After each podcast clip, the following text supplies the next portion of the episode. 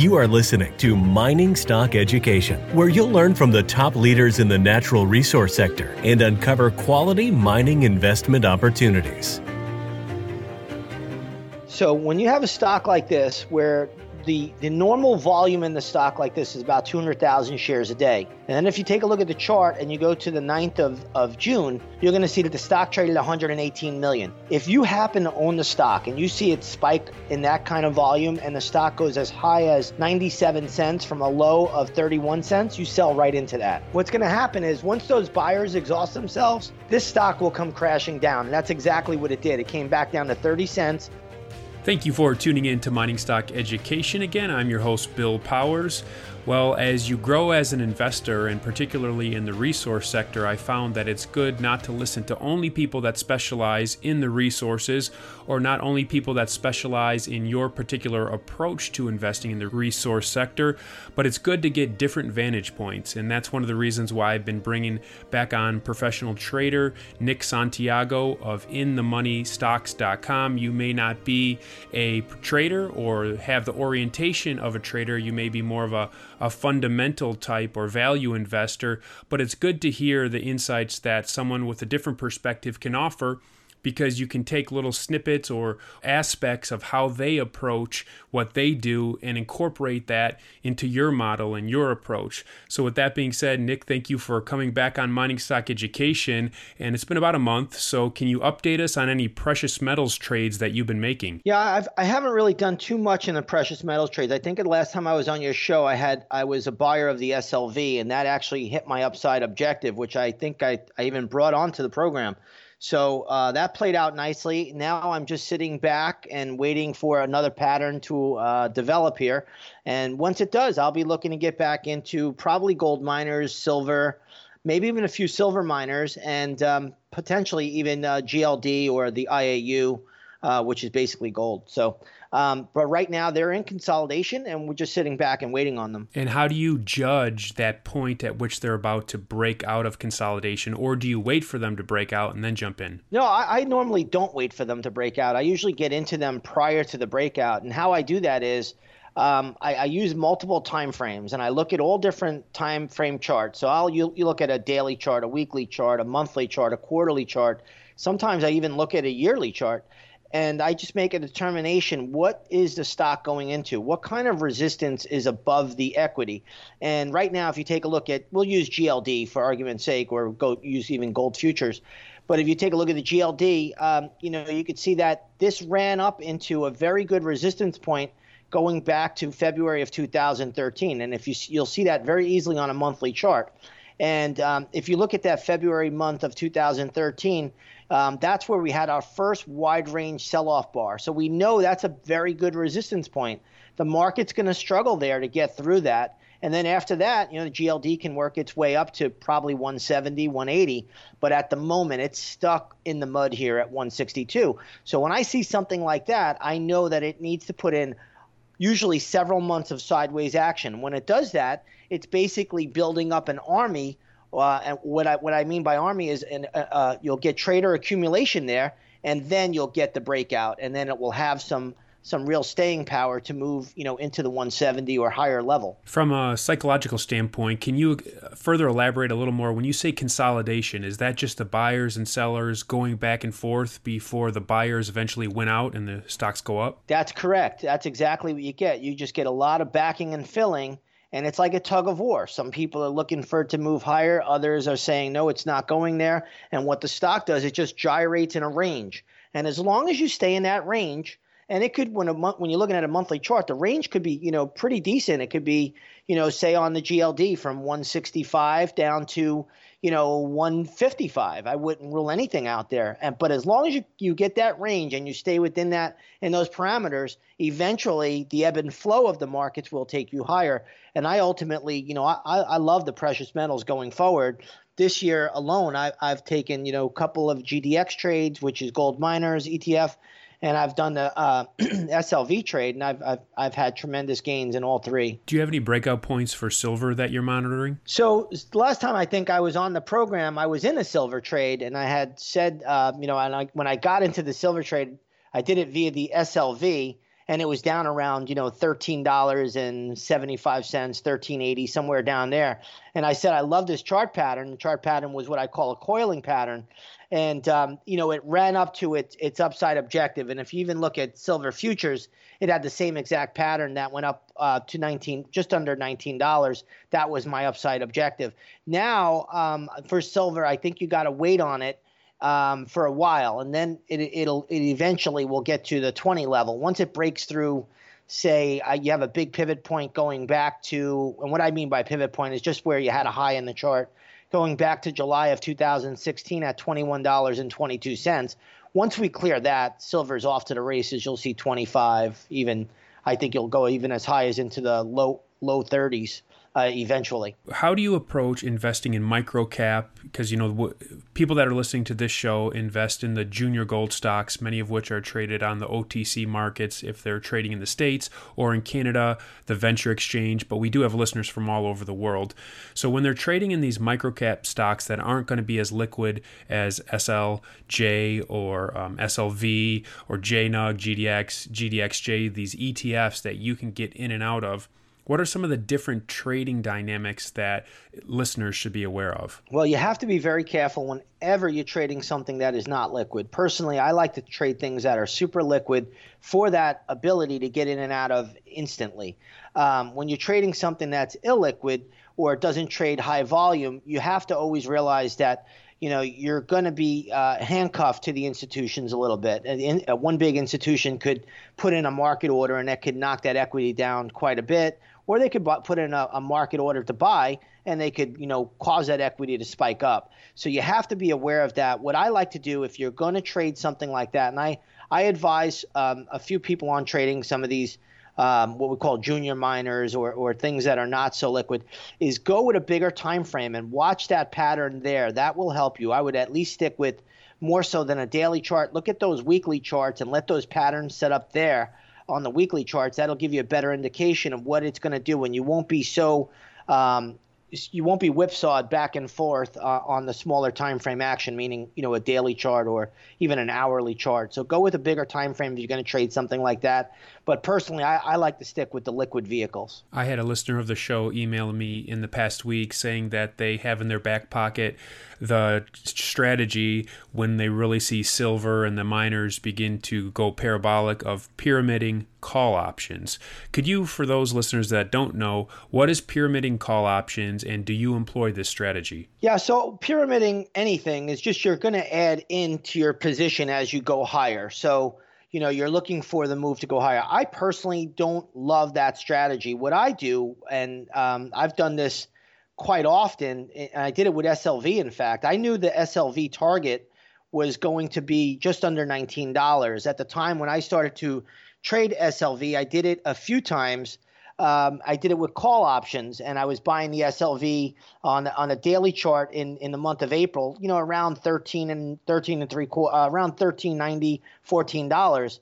And I've actually I, I did it, and then it, it popped, and then I waited for a pullback, and I did it again, and I got that you know another pop. So I was able to make you know, basically 50% on two call options back and forth. And I also own the SLV. So that's how I'll do it. I'll usually, whenever I can uh, identify where a target is going to be, I'll, I'll usually will buy call options as well.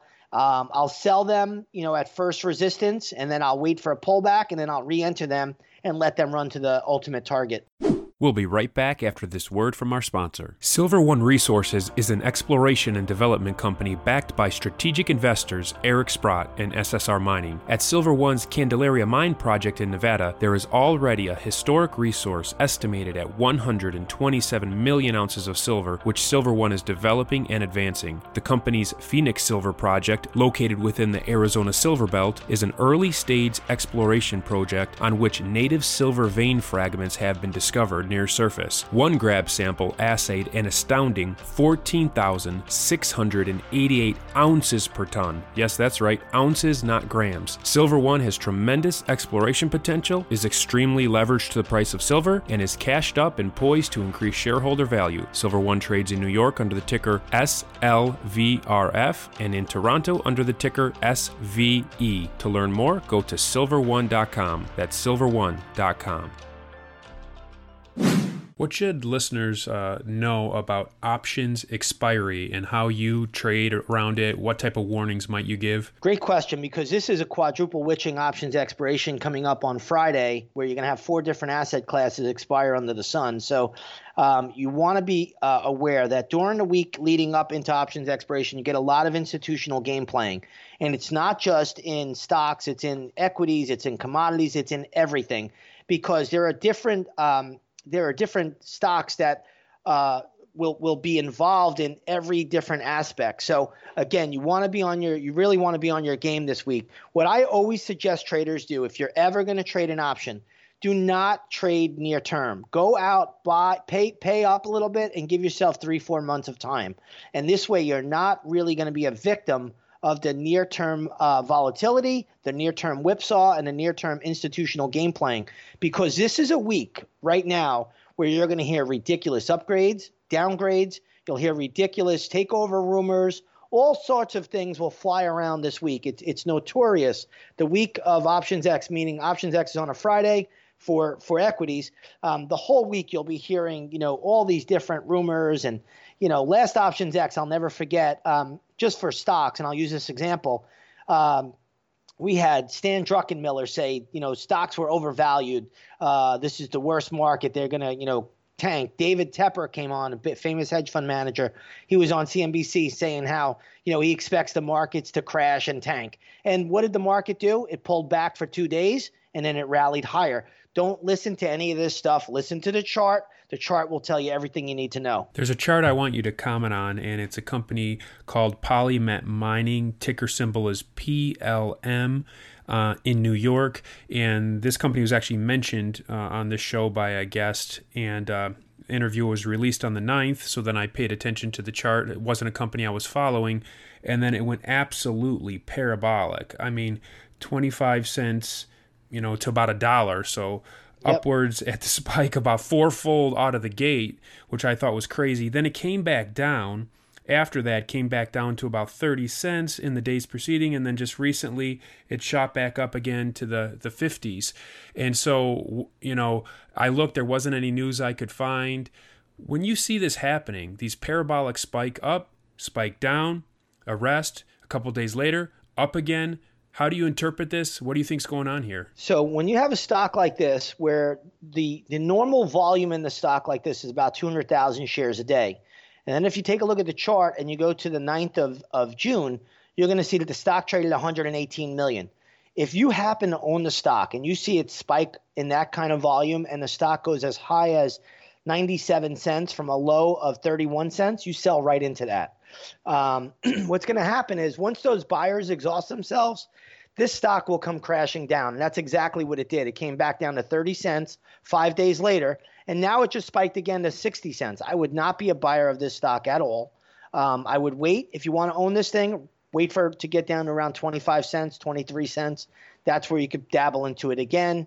Um, but that's the only way you could trade these things. When these you have what we call these light volume equities and they go parabolic, you have to sell right into them. If you don't do it, um, you're you know somebody's going to be a buyer up there. They're going to be stuck holding the bag up at 90 cents. And a stock like this, look what it did. Just four days after that spike, uh, it came down to 30 cents again. It actually went to 28.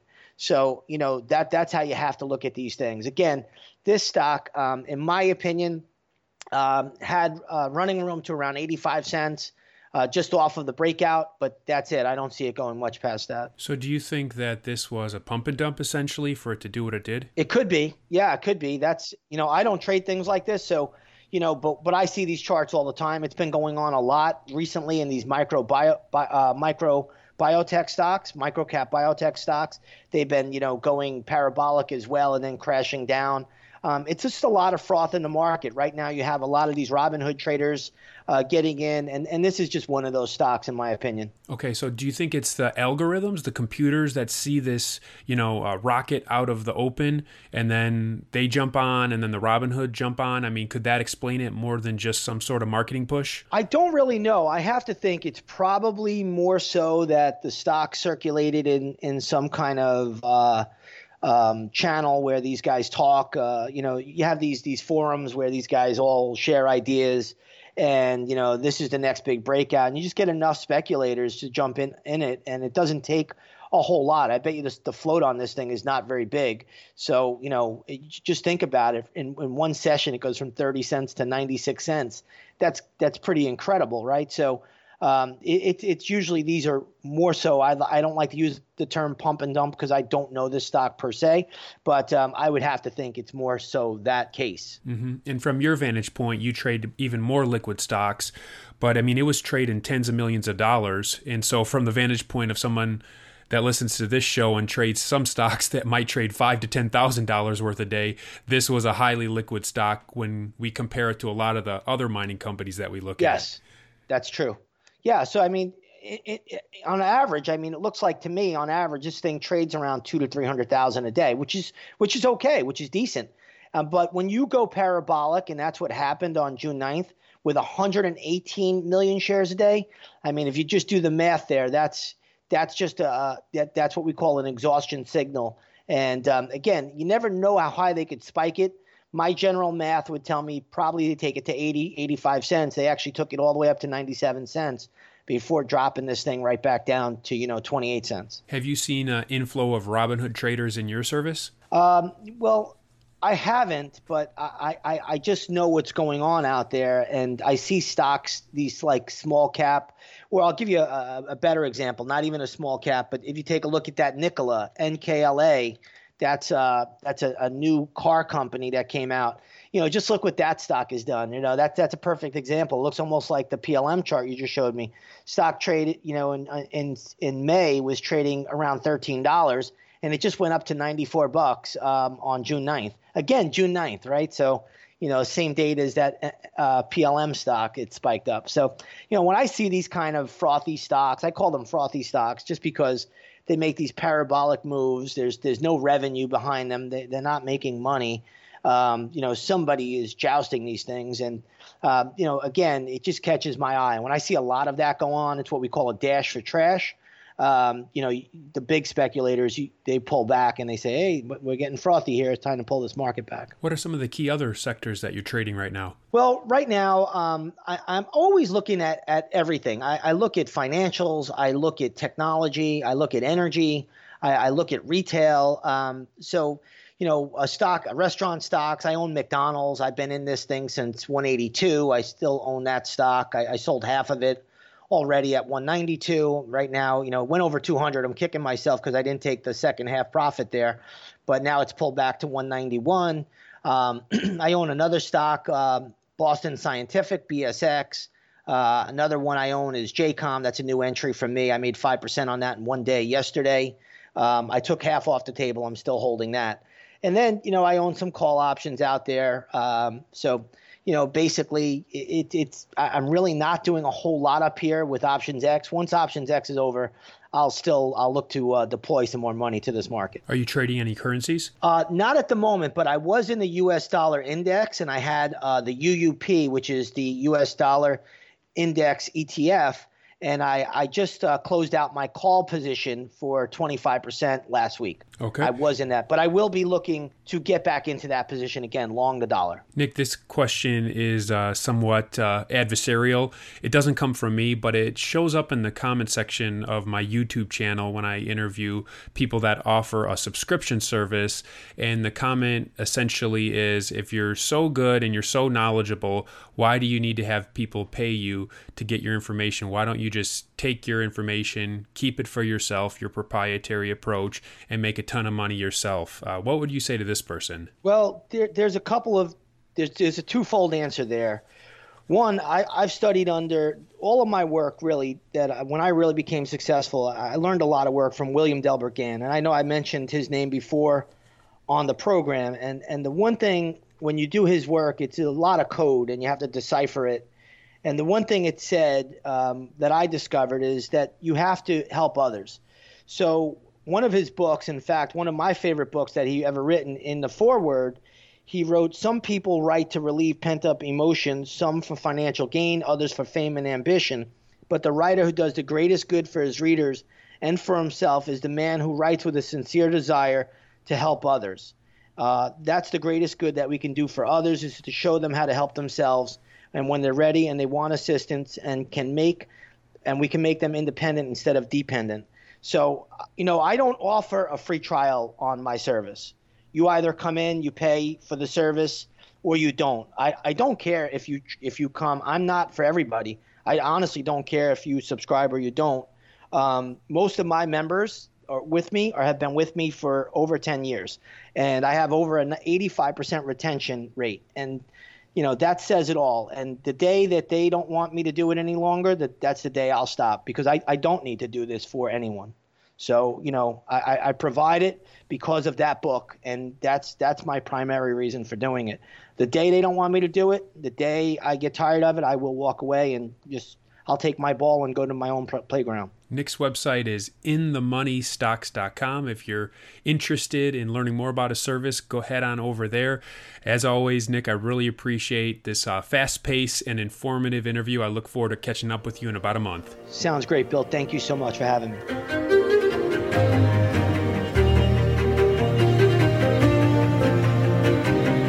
Thank you for listening to Mining Stock Education. Please subscribe and share this show with like minded investors. Connect with us at miningstockeducation.com and sign up for our email list to stay in touch. Much success to you as you learn about, invest in, and profit from mining stocks. The mining business is one that generates gigantic wealth. You know, a good drill hole that converts might cost fifty or hundred thousand dollars, and it might discover something worth a couple billion. There is no sector that I know of that has offered up as many predictable circumstances uh, where there was the possibility, certainly not the certainty, but the possibility of 10 for 1 returns, as there is in small cap and micro cap mining stocks concomitant with that, if you don't do the work, or even if you do do the work and don't discipline yourself on the sell side, there are very few places in the world where you can lose as much money as quickly as in mining stocks, too. I just started to study up on mining stocks and I just became fascinated because this is such a tiny sector and it's so volatile that either you could really you could do really really well or you could pretty much get blown out of the water really quickly. The mining sector is a very risky sector. It can take your money very, very quickly. Don't fall in love with stocks. Don't be overly confident. And just do your work as best you can. Do your very best. But don't fall in love and don't get too overly confident because um, that's a recipe for disaster. I have met, you know, professional retail investors that have made a tremendous amount of money on the junior mining space. Some of them aren't accredited, and they just they spend their days researching, talking to people, being on the phone, being pouring through financial documents. But it requires commitment.